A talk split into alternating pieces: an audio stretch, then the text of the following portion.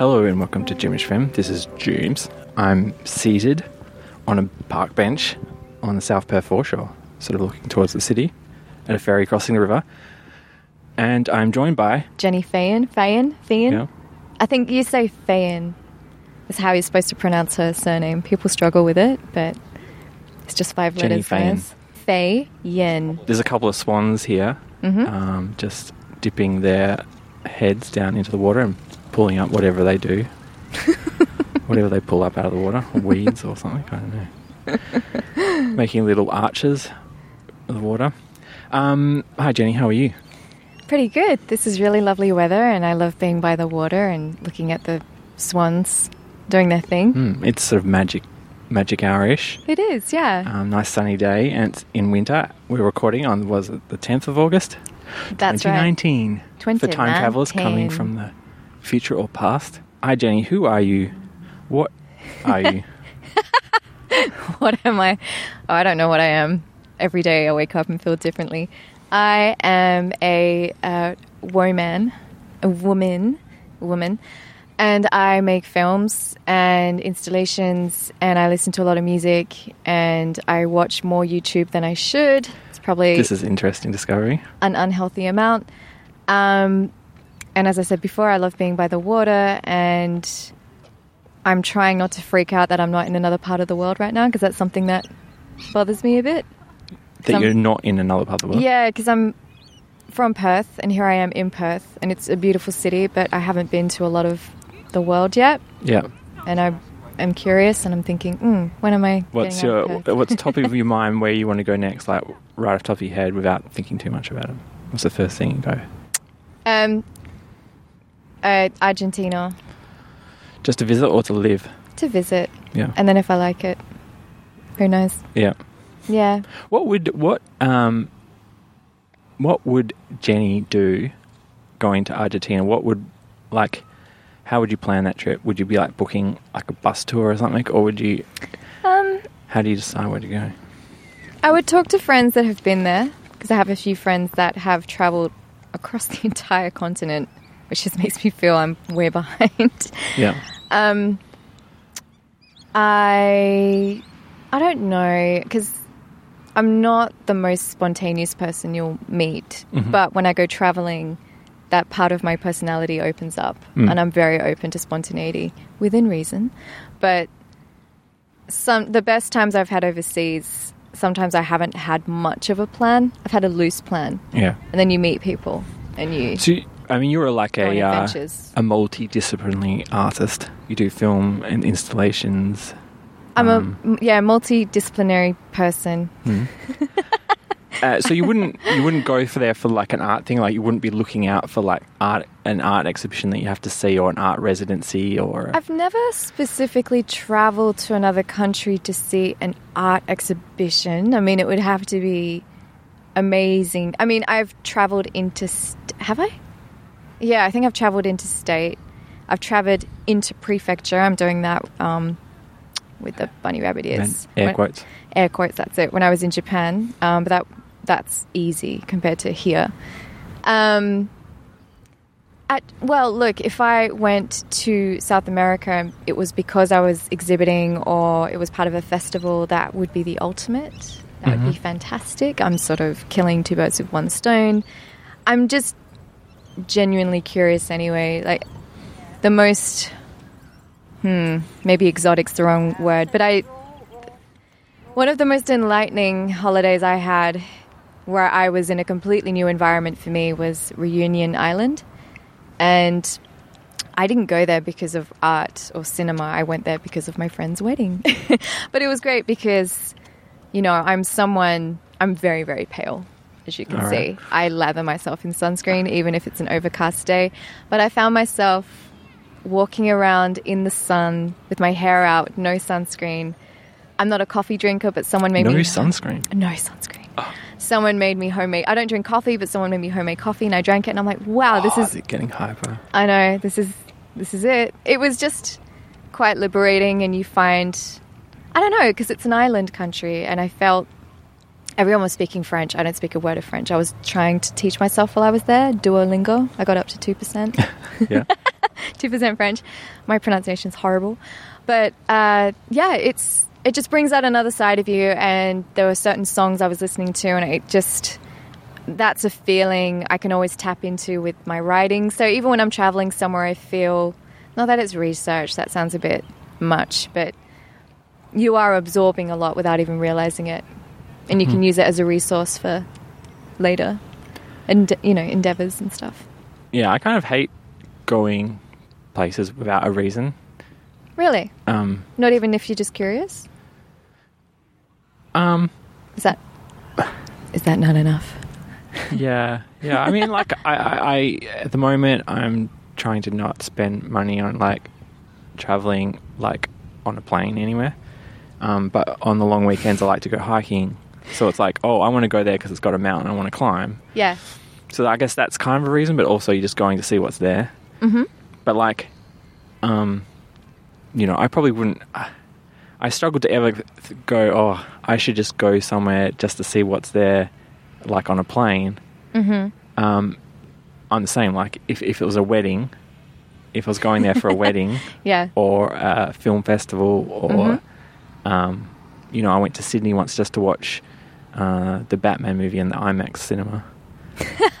bloody Um, hell, You know, cool. Yeah, I don't. I'm not really a Sydney fan, but they do have a real IMAX. Well, they did. I think they've shut it down now. But they did Mm. have a real IMAX cinema. So it was like, and they didn't have one per. So it's like, well, you have to go there. And I enjoyed being in Sydney for that because I had a purpose to be there. You know. Uh, yeah, I once when I before I moved to Sydney, I went over to Sydney for the Vivid Festival. Yeah. I didn't know anything about it, and I was getting into installations and maybe VJing. I wasn't sure, but it was good to go over for that reason. And then it was kind of like an artistic pilgrimage. I went to Carriage Works and then the MCA, and I was just, I don't know, soaking it in. So that when I did move to Sydney, I, I kind of had my coordinates already. Yeah. But I'm I'm totally okay with going somewhere without a plan. Like I because I just want to go. Yeah. Yeah. Um, the uh, so just for let's give some context about who you are, what we do. Mm-hmm. What is your current like? What are you currently working on? Like, what did you knock off from? What have you been working on this week, Um, past week? yeah, I I'm actually challenging myself because I'm getting back into narrative storytelling because for quite a few years I wasn't doing that. I was more interested in creating installations where like it's more of a dance film slash art film. Like what could i communicate without any words whatsoever? Because I'm, i really love silent cinema. A lot of the filmmakers i love that make narrative films there isn't that much dialogue. And i think it's interesting listening to actors speak. Like tilda swinton she said it's um she it was in um lynne ramsay's film we need to talk about kevin. Yeah.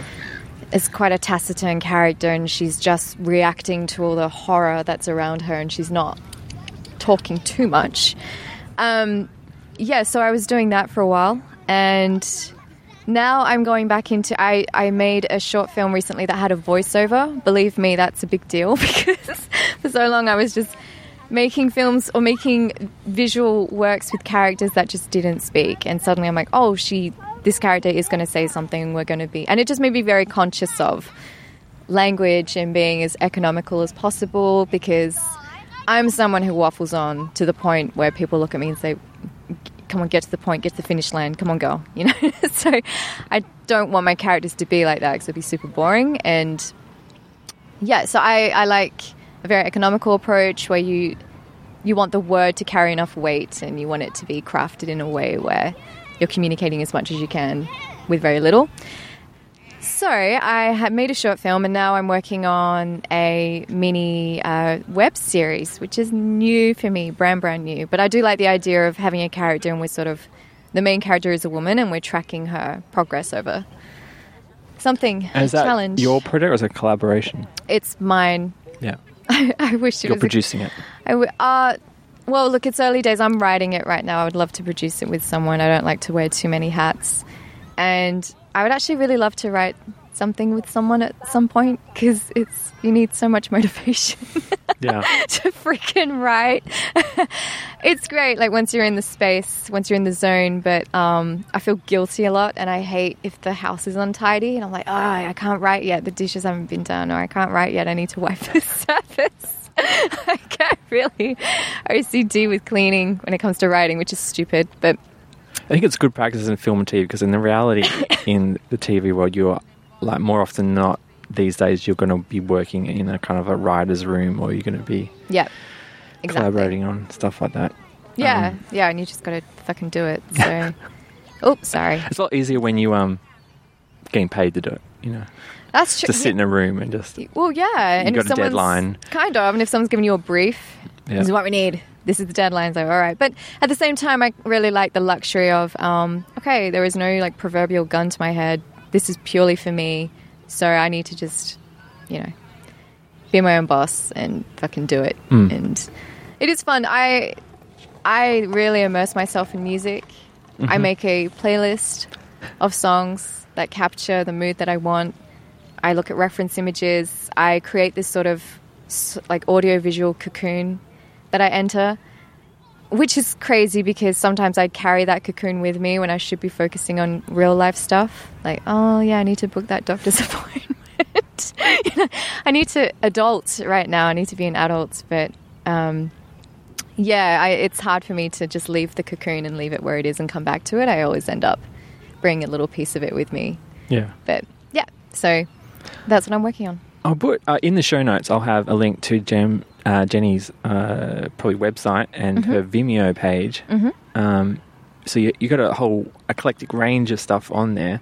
Yeah, which I'm finally coming to terms with. I was having a bit of an identity crisis, and I always felt ugh, I, I hate to admit it, whatever. I always felt I, I struggled with calling myself a filmmaker because I had done so much art stuff. And a lot of people are like, no, it's fine. You can you can absolutely do both. It's okay. You don't have to get so. But I would I would just get very um, like you know the stupid imposter syndrome and all of that. I would struggle with that. But now I feel, what's the point? It's fine. That's that's what I wanted to make at that time. And that's Wh- what I made.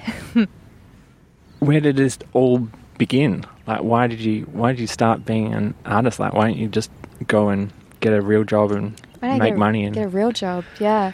have a children Um, and with a mortgage and a white picket fence and pay for daycare and Oh, I don't. Oh, I don't know if sip that some was. champagne on the balcony after work and watch I whatever's that. on what? after MasterChef or something.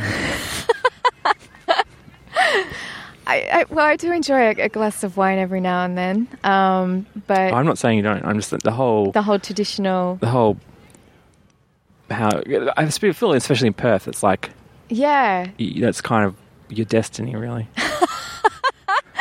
Well, look, I have always felt like a bit of an outsider. Um, I think a lot of it has to do with coming to Australia when I was a kid, and I wasn't. Like, it's funny. I met people who moved here. Where'd you come from?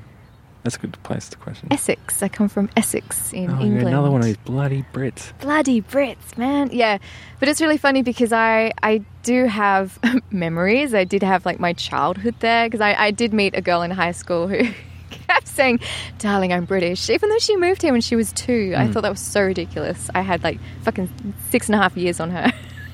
So you moved here when you were eight. Yeah, I was eight, nine. eight and a half. Yeah. Yeah. and I had so much fun. I remember we came here for Dad's job, and the town I grew up in. Um, look, it's apparently it used to be very interesting and cultural and beautiful when my mum grew up there, and then the '80s came, and the local government just Which town is it? it's called Grays, G R A Y S. Where's Um, this? It's in Essex. Oh, this is in Essex. Yeah, and so it's not too far from London because most, you know, some people Essex, Grays, So what? Essex is a shire.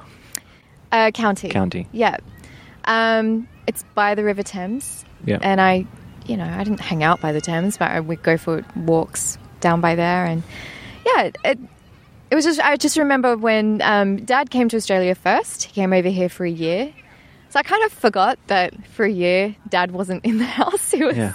he was you know, in a different hemisphere. And Mum was very strong. You know, she just was like, okay, this is what we're doing. And then we came over to Perth for three weeks, and Dad's like, this is going to be a new home. We're like, all right.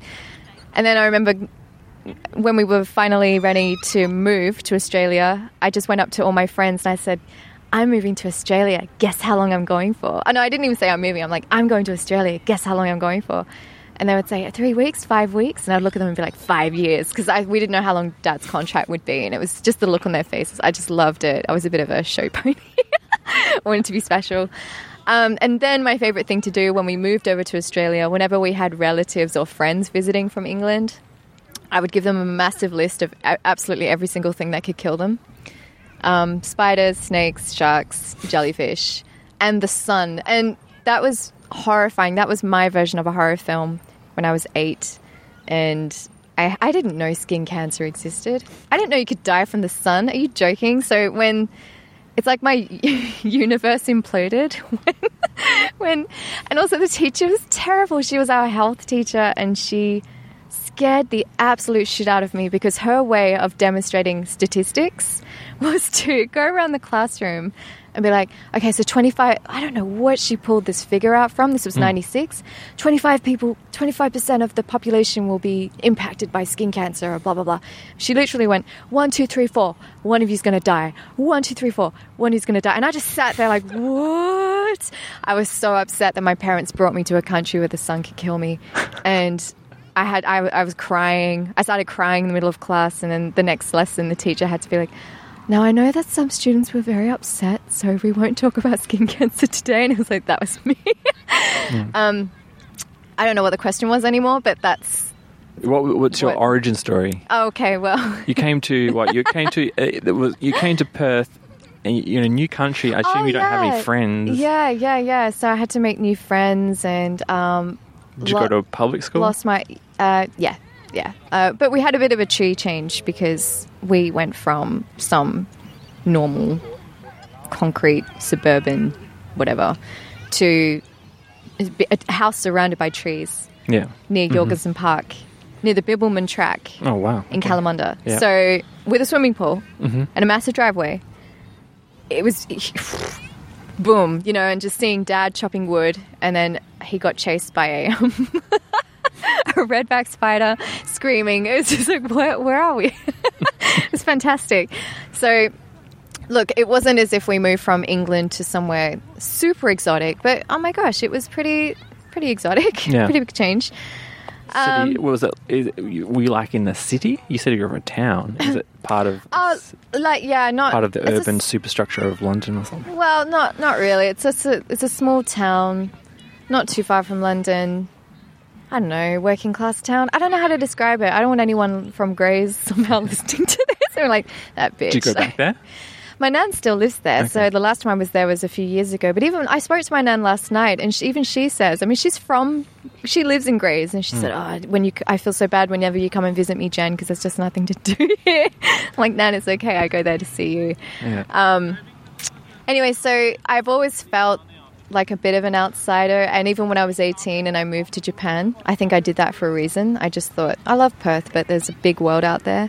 So I've never. What I'm When trying to to say Japan? is, uh, I was 18 when I. Because that's a big when you're people browsing your website or your Vimeo. Yeah. There's a big sort of Japanese influence Japon. on your work. There is. There's a massive um, Japanese influence, and I'm wondering if I had, you know, moved to Jamaica or moved to South America, I think it would have been the same. I don't think it was. I was just at such a young age that when I moved there, I absorbed everything like a sponge. So you're like instead of going straight to university, you went to Japan. Yeah, I remember having that argument with my dad. He wanted me to go straight to uni, and um, and I I didn't really. I sh- I I look back and think, oh, I probably should have studied harder with my final exams. Like I did okay, but not fantastically. And I just I just knew I just needed to get out. I knew I needed to um, see a bit of the world. So yeah, I all through year twelve, I was looking at oh, year eleven and year twelve. I was looking at exchange programs. I was like, okay, I want to try Germany or I'll go to Ireland, and that that didn't happen. And so, I as soon as I graduated from um, high school, I was thinking, well, okay, where am I going? That was on my mind. So, yeah, um, moved to Japan at eighteen, and I became a teacher. Okay. Uh, and I so was, you got the job before you left, or you? yeah, yeah, I had to get the job, and I didn't have a degree, obviously, because I didn't even go to uni at that point, and it really restricted where I could teach because Yeah. you need a degree to teach in Europe. and that's where my parents wanted me to go, just in terms of you know, it being safer and closer to England, close to my family, who are still there. Um, and because in Japan, for most of the companies, you need a degree. Yeah. So for a while, I, I had my sights set on Shanghai. Yeah. My parents were a bit worried, and then we found a company in Japan that took working holiday visa Yeah. um, workers. So I applied, and they put me in Ibaraki Prefecture because, you know, they ask you where do you want to teach Tokyo, Osaka, um, maybe even like Fukuoka and Kyushu, the main cities. And I knew if I ticked those, I'd be on a waiting list. So I ticked the anywhere box, and they literally put me anywhere. yeah. I was put in, I call it the, the Geraldton of Japan. Okay. So that's where I was. Wow. most people they say like Ibaraki, Yeah. and they say why? Like even Japanese people are like why did you go there? I say I didn't choose it. I was put there, but it's under Hitachi. You know all the products. Hitachi City. It's actually a very small city, but that's Okay. the closest city, quote unquote, where I was. So, so I was there, and I had my own apartment, and I had my job, and I had a lot of free time. I did. As in they gave you one? Yep. yeah. Okay. Yep. So, yeah, it was a pretty big change. I live by the sea, All which right. was awesome. I mean, this is a, a you know a very um, a period of time when you know everything's kind of exciting. Like, is there a dating Yeah. scene there? Like, what were you? yeah, of course. what was the social life like? social life was great because I was suddenly hanging out with. Okay, look, I'm gonna look. I came from. I went to an all girls private school. My friends, um, we, you know, same demographic, Yeah. which is fine. But again, I was hungry for more. Yeah. And suddenly, my friends. I had friends from Jamaica. I had friends from America. Friends from Canada. Friends from Hong Kong. In Japan, yeah, in Japan. Okay. They all went over there. Friends from Russia. all to teach. Yep. Oh wow. Yep. Okay. And you're all in like the same apartment building? No, No. no. No, no. We the company I worked for it was more of like an after school Yeah. ca- uh, care club. Some classes were so ridiculous. I was teaching again with the air quotes. Two and a half year olds. I was teaching babies. They couldn't even speak Japanese. It's hilarious. But we were all so you have a prefecture, and everyone gets the company I worked for. You're assigned four different classrooms. Yeah. Um, and I was in the most northern part of the prefecture of Ibaraki, so I was living by myself. Like the my friend lived, uh, it was it was a twenty minute train ride away. So that was my like where my closest friend lived. How did you guys meet? Or were they friends from Perth? Oh no no no! I'm, when I'm saying friends, I mean from the same company. Yeah, Sorry, okay. I should say colleagues, but they all became friends. It was a really sort of And you met through the tight thing. company? Yep, we met Yeah. through the company. Yeah, um, and then you just make friends because it de- really depends on your personality and how outgoing you are. I mean, I made friends because there was a local Christian university and I was using the internet for free. I was pretending to be a, Christ- a student and I would sneak in and they didn't require any login or passwords. And it was, uh, I got singled out because the girl before me, she is, um, I think, Chinese Canadian. Okay. So she was often mistaken for a Japanese person. So she could go, she could sneak into that university library and no one would bat an eyelid because she looked Japanese. Yeah. Whereas I walked around and people were like, who is this girl? And then the other, the, the exchange students from America, they saw me and I saw them and they were trying to figure out who I was. Like, we don't, there isn't, this is us. Like, this is it. So who's this girl?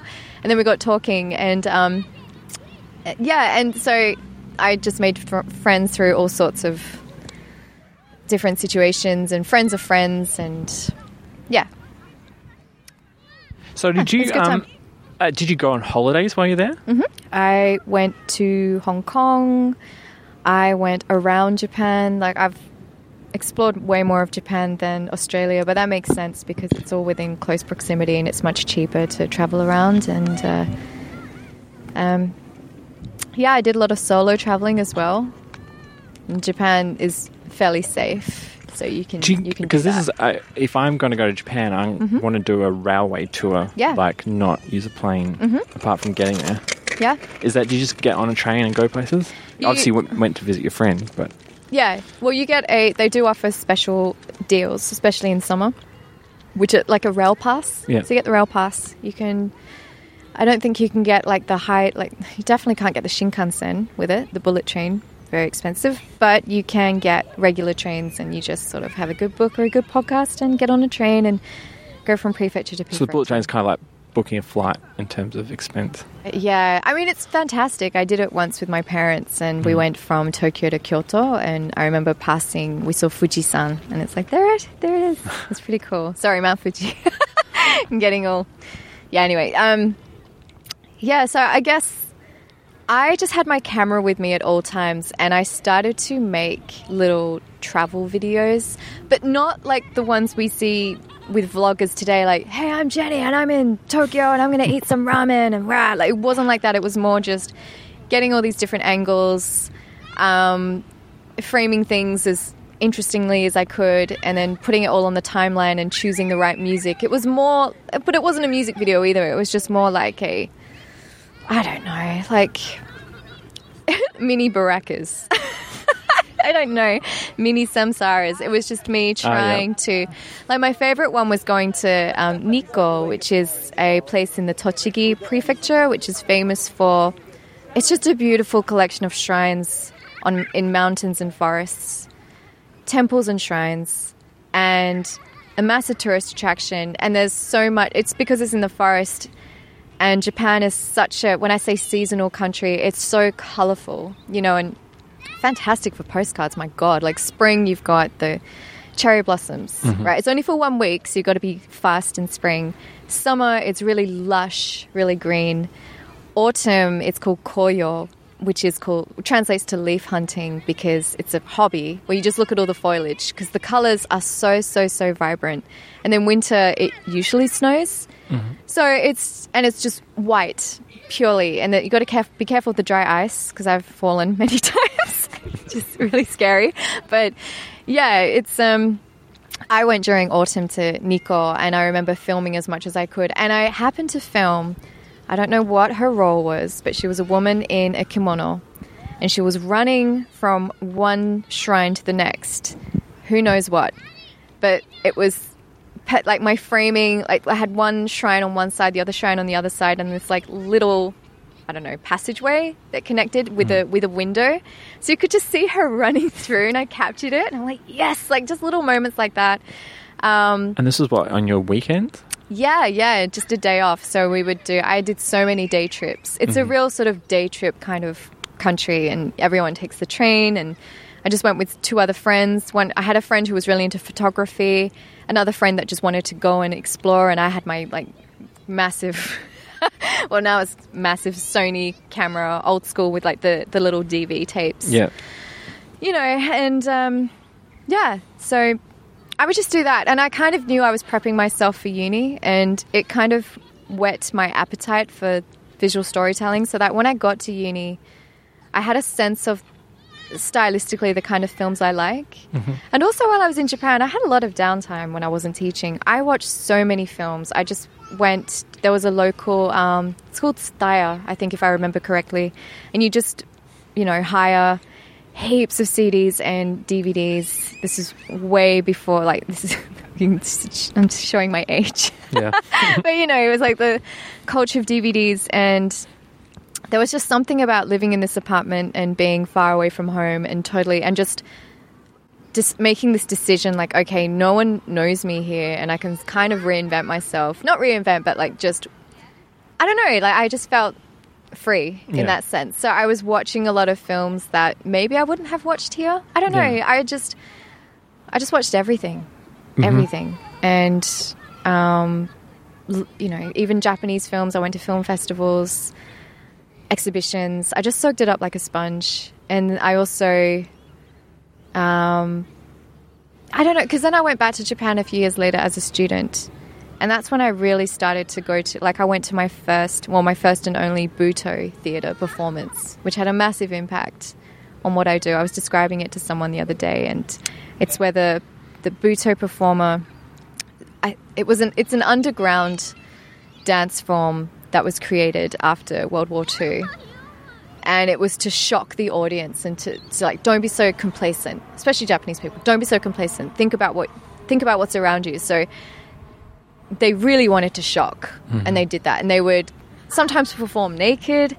and they cover their bodies head to toe in white, like white paint, white body paint, and they perform their dance with their eyes rolled back into their heads, which was really something to see for an entire show. I don't know how they did that. It kind of looks like something from a horror film, Yeah. but they're contorting their bodies and kind of writhing on the ground, and it's very strangely sexual as well. So you, you're kind of a little confused watching it, going, "This is like horror, like erotic horror or something." It's just really out there, and you kind of have, you kind of forget that you're in Japan, where it's very conservative in a lot of ways. But then, but then, kind of crazy, like batshit crazy, and you can see that in the an- you know in their animation. Just watch Akira. Yeah. You're like, what the fuck is this? This is crazy. It's awesome, you know. Or their music. It's it's all there. So um yeah, I kind of like that duality with Japan. Like very polite and conservative, like to the point you can't really say your real opinion. But then watch some of their films and it's just So crazy. you, you're, how long are you there for? Um, on and off, I've lived in Japan um, over three years. Okay. Yeah, But that first stint, a year and a half. year and a half, and then you came back and enrolled in university. Yeah, in was, I- it was uh, an exchange program. Yeah, I was studying Japanese here, and I had such a great Japanese teacher. And she said, "Look, no one else is studying film and Japanese. You should probably you should go for the scholarship. You have a good chance of getting it." And I did, and she was right. And so that's when I went back. to and- Japan. Yep, and I studied in Tokyo this time, Hachioji. And were you speaking Japanese? Yeah, yeah, I had classes. My Japanese got really good. It's kind of shit again, but I'm working on it. But it got good because I was immersed in it. Hmm.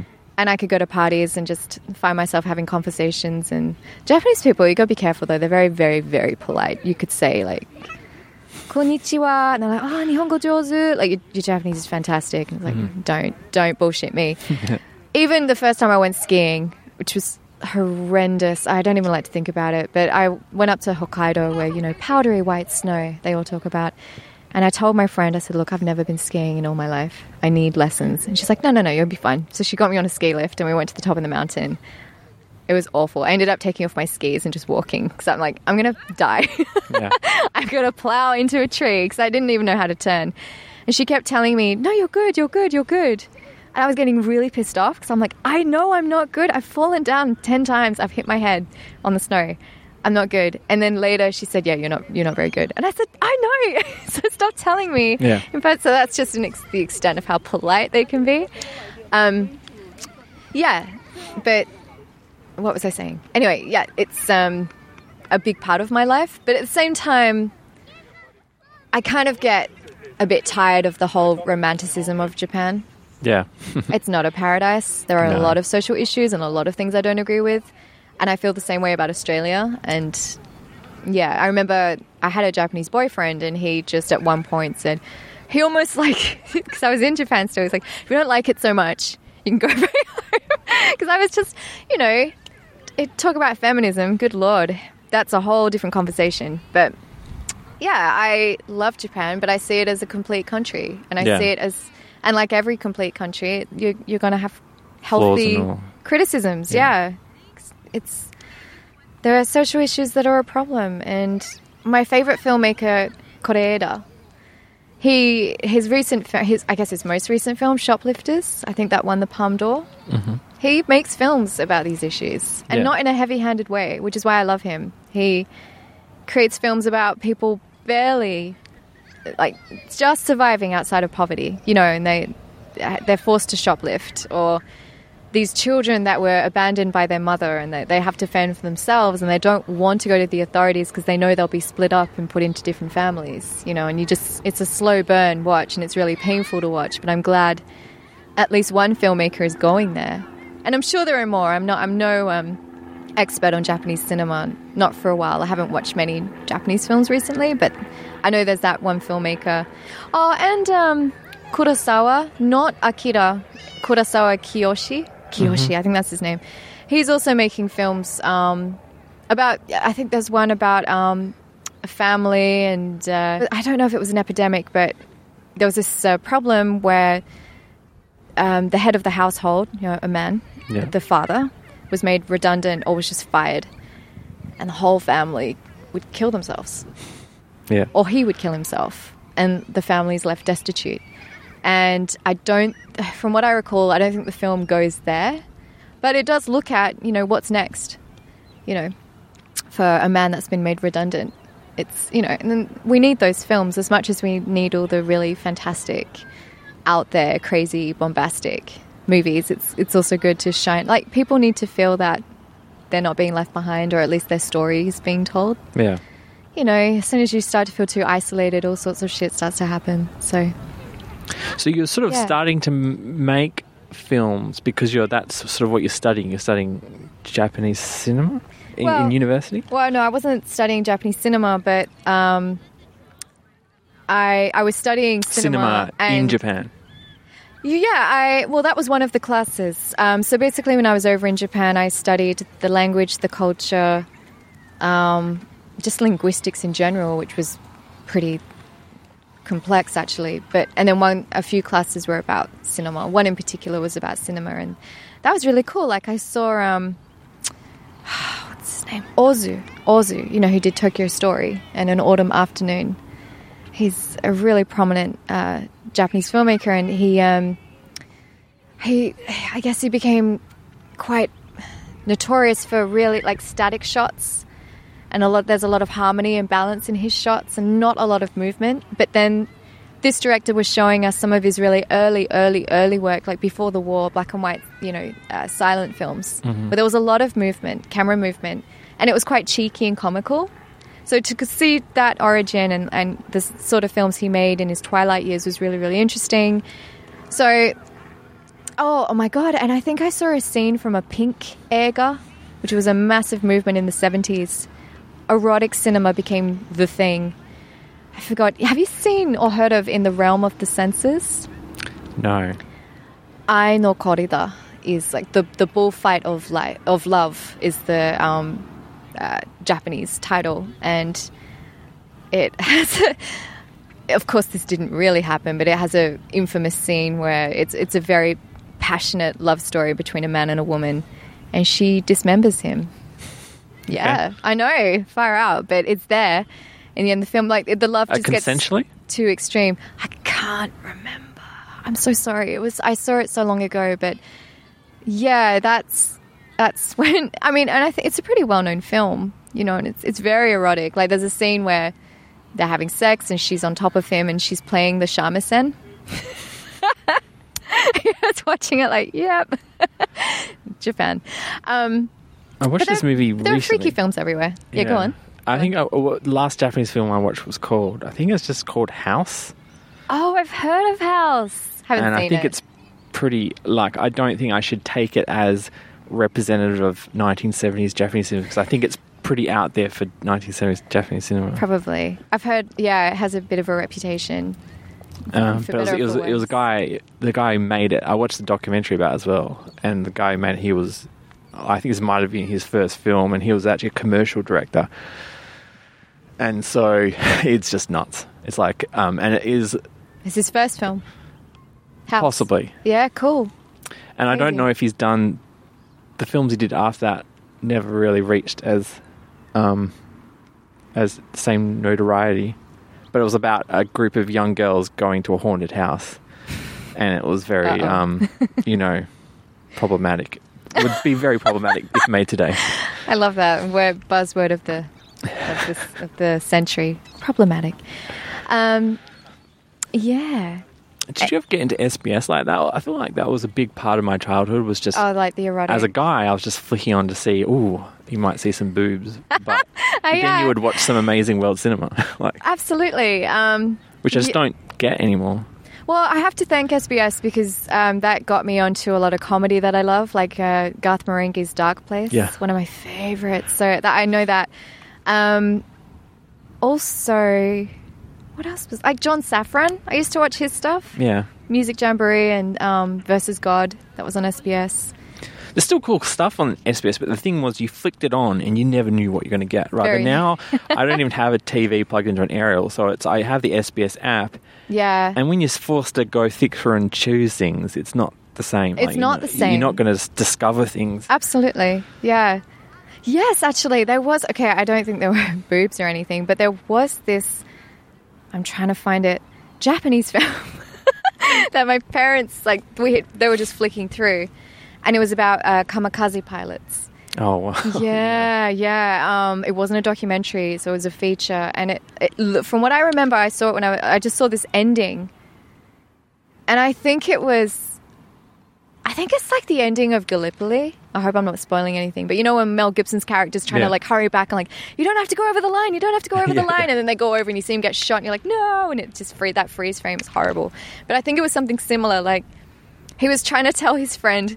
You don't have to do this. Get out of the plane. Like Yeah, it's not your turn to get out of the plane. But he misunderstands and he's just waving back, like, "Yeah, bye." And there's a freaking about to kill himself. You Yeah. know, it was something like that. Like it's a very bittersweet, tragic ending with a, a, a hint of comedy because you're kind of Oh, laughing, yeah. but because you don't know what, how you're supposed to react. But yeah, so um, SBS had a lot of these amazing little like Easter eggs. There's like amazing random films that you wouldn't discover otherwise. Um, So, what was your first sort of project you did out of um, like university? Like, what was Uh, your first thing? Like, I'm going to do this because I want to do it. I think the first short film, if I remember, I was actually a student in Tokyo and I just decided to make a short film. And it wasn't anything, it was outside of the curriculum. I had to just pull people together. I met, And you made it in Tokyo. yeah, I made it in Tokyo. So I met a photographer. Like, we, because I would look through them, um, like, there were these magazines specifically for um, international residents. And if you flicked the back, of course, you had like man seeks woman, you know, all of that stuff. But there was also creatives. So looking for people to work on a photo shoot, looking for people to work on a hip hop album or whatever. You know, like people just wanted to branch out and work with other people. So I, I met up with this photographer from fuck, I can't remember somewhere, maybe New Jersey. Let's just say New Jersey. But the And- United States. Yes, from the US. And he hadn't shot much video. But I said, look, I have an idea, and there's not going to be too much camera movement. Um, would you be keen to collaborate? And I forgot how I found the actress. But I found an actress, and I had help from other people, and we just made it. And that was shown at the Revelation Film Festival.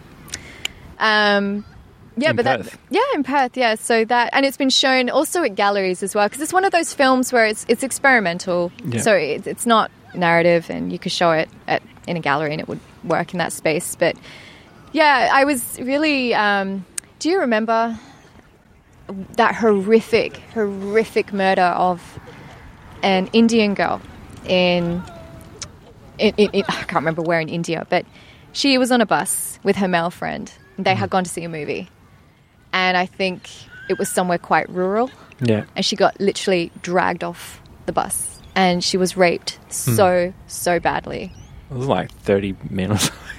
She, yeah, well, there were, I think there were five men, and they were literally inserting things into her like iron rods, like pulling out organs. Like this is beyond horrific. And I just remember reading that and thinking, I, I just felt, I, it, it just felt so grim, and I thought. How how am I on this planet with that happening? And uh, this is, which is stupid to say, I know, because you know we've the human race. My God, we've had horrific wars. I know, but it's just it just felt.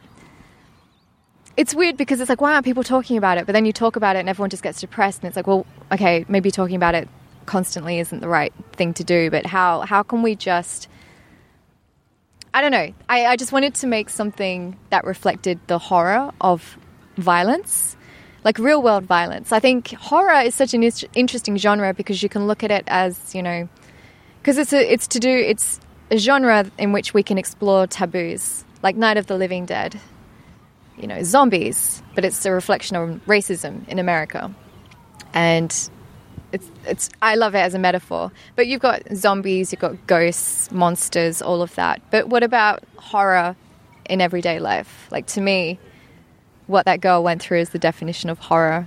She died. She was killed. Um, and I was also just looking up very extreme cases of violence, specifically targeting women. Again, not saying that men don't endure this violence, but we're looking at countries where it's it's irrefutable that women are treated as second class citizens. Um, they can't leave the house. They can't get an education, and if they try, something horrific happens to them. They'll, they'll, their husband will cut their hand off, or they'll have acid thrown in their face. You know, this is really horrible and horrific. So I just made a short film about a Japanese girl that's reflecting on this. And the reason I did that was because I went to a um, global studies class at university in Tokyo, and most of the classes I took in Japan, it was me with either me with other Australians or other Austrians, which was kind of weird, or Koreans and Chinese students. And we're learning the language or learning about, you know, seasons and festivals and all that. But now I was in a class full of Japanese people talking about um, AIDS in uh, African countries, like the rising rate of AIDS in African countries and um, inequality, and like really, really, really interesting subjects that I just hadn't really seen. You know, I hadn't. It was so great to see that. Like, of hmm. course they discuss it, Yeah. but I, I was just stupid to sort of. I was just kind of like, oh yeah, of course they do. And so I thought instead of having a film about a Japanese girl, I was like, I don't know, oh, I love that boy and I want him to ask me out, or oh, I want to be a journalist or something. I thought, well, what if it's about a girl that's reflecting on all this horrific shit? Because it doesn't matter hmm. where you are, like you're still a human being, you're still going to respond, and um, and it's about that choice you make where you because it is possible to read the news again and again and you just feel depressed and hopeless. And what is the point of that, really? Like, it is important to be informed, but is it worth losing all hope? You know, like, where's the line? Yeah. Where is the line? And you don't want to be ignorant and in your own bubble because you can start to become very ungrateful and detached from the world. So, yeah, I, it was just one of those passion projects where I thought, no, I want to make a horror film, but a hmm. psychological horror film without monsters and ghosts, Yeah. just about what's happening in the world. And so, yeah, that's the first film I made outside of everything. And you, you, so you did that. It was all produced in Japan. Yeah, Okay. yeah, that I, I mean, it wasn't a feature, but it was still a big thing to organize and bring together. And I can't. It's stressful just doing that in Perth, let alone yeah, like I know. what Tokyo, Yeah, in Tokyo. like yeah. the biggest city in the world, in a completely different language, completely different written language. And we shot it in two different two different apartments as well, so that was fucking fun. And I can't remember there were two actresses. I can't remember. I think I put a call out somewhere and I just started getting coffees with because there's an actress who's been in films. She's lit, she's actually been in feature films in Japan and I'm like and you want to be in this short film? Cool. All right, let's do it because she liked the script. Oh, awesome! It was pretty cool. Yeah, and the younger girl, she was just I think she was a model and she wanted to try something different and yeah. What was the gap between coming back to Perth Mm-hmm. and going to moving to Sydney? Like, Oh yeah, so I had a um, I graduated, and I had a year and a half. Yeah, it was a year and a half. so, where, where did you graduate from? ECU. ECU. Yeah, and after I graduated, I started to get work. Uh, like I was hired to create uh, video work for an opera, and that was for the, a production of The Emperor of Atlantis. in Perth. Yeah. Oh wow! in Perth. That was really cool. And um, I was also exhibiting. So I had created a video installation as like my graduate piece, and I was showing that at different places in Perth. I also created another installation for um, the Fringe Festival here. yeah. I showed And where do you show that? where. Yeah, for a fringe festival. What is that?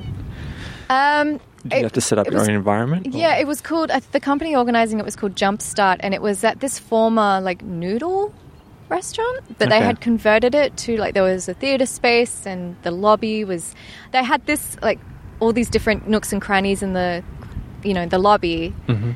like a hotel, you know, and they can use a or an airport, you know, and they use the space for some art. So they were like, you can use this space and create something. I said, great. Um, so I did that. And they, so they commissioned you, or you were looking for something to do in the No, fringe? unfortunately, it, it was one of those like exposure. I was commissioned for the opera, of course, which Yeah. was fantastic. But this other one I did, it was more like, look, we, we really don't have much of a budget, but we'll help you with the with the press release, and you have the space. And you And know, how did they we- find you to do it? Um, my friend was working at PICA, and I think she was on the board. Okay. And she really liked my installation, so she put my name forward, and then I Ah. got in touch. So, so I did that, Um, I also worked for. I I started working for film festivals. I worked for the Japanese Film Festival as like a volunteer coordinator, and then I worked at the Revelation Film Festival as a volunteer coordinator and a guest liaison officer. Dual role, fucking hell, that was pretty intense. and I was also, while I was working at Revelation Fil- Film Festival, I was also working at the Big Issue, mm-hmm. with my day job, where I also did like I f- made promotional a promotional video for them, like interviewing the vendors. And I was also working on the opera work. That was a really crazy time. Yeah. And I was getting prepared to leave Perth to move to Sydney. So that was insane. Um, yeah, so I did lots of odd jobs after uni, but they were, you know, moving towards paid video work, which was cool. And then I moved to Sydney and um, it was a lot more expensive over there. My God. So, So I. you were, went there for work? No, no, I moved there um, with a boyfriend at the time. Okay. We just want like he he wasn't he's not from Australia and he wanted to move to Sydney because he was trying to get a job in IT and he's like, look, I got more chance over there. And we were either split on Melbourne or Sydney. I was like, well, Melbourne is kind of where the art is, but I'll go to Sydney. So I went to Sydney. Um, no, but it was great, and I now have a good relationship with the gallery over there, and we're still in touch. And um, I've you know different festivals, and I got to work at an agency, so I met lots of contacts through there. So yeah, Yeah. it's good. But now I'm back here. Why? Why come back? Because it's cheaper. No, money.